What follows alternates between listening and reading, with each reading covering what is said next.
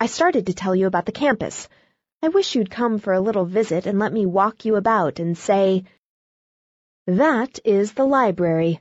This is the gas plant, Daddy dear. The Gothic building on your left is the gymnasium, and the Tudor Romanesque beside it is the new infirmary.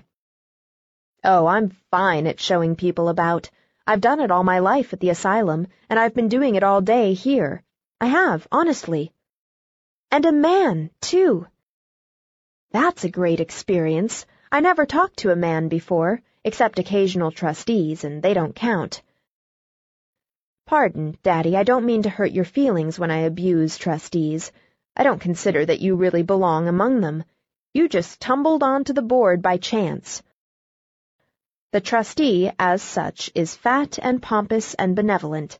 He pats one on the head and wears a gold watch chain. That looks like a June bug, but is meant to be a portrait of any trustee except you. However, to resume. I have been walking and talking and having tea with a man. And with a very superior man, with Mr. Jervis Pendleton, of the House of Julia. Her uncle, in short. In long, perhaps I ought to say. He's as tall as you.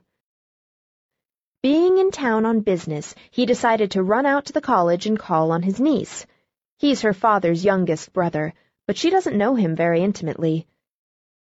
It seems he glanced at her when she was a baby, decided he didn't like her, and has never noticed her since. Anyway, there he was, sitting in the reception room very proper with his hat and stick and gloves beside him, and Julia and Sally with seventh-hour recitations that they couldn't cut so Julia dashed into my room and begged me to walk him about the campus and then deliver him to her when the seventh hour was over. I said I would, obligingly but unenthusiastically, because I don't care much for Pendletons. But he turned out to be a sweet lamb.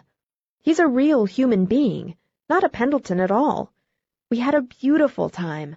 I have longed for an uncle ever since. Do you mind pretending you're my uncle? I believe they're superior to grandmothers.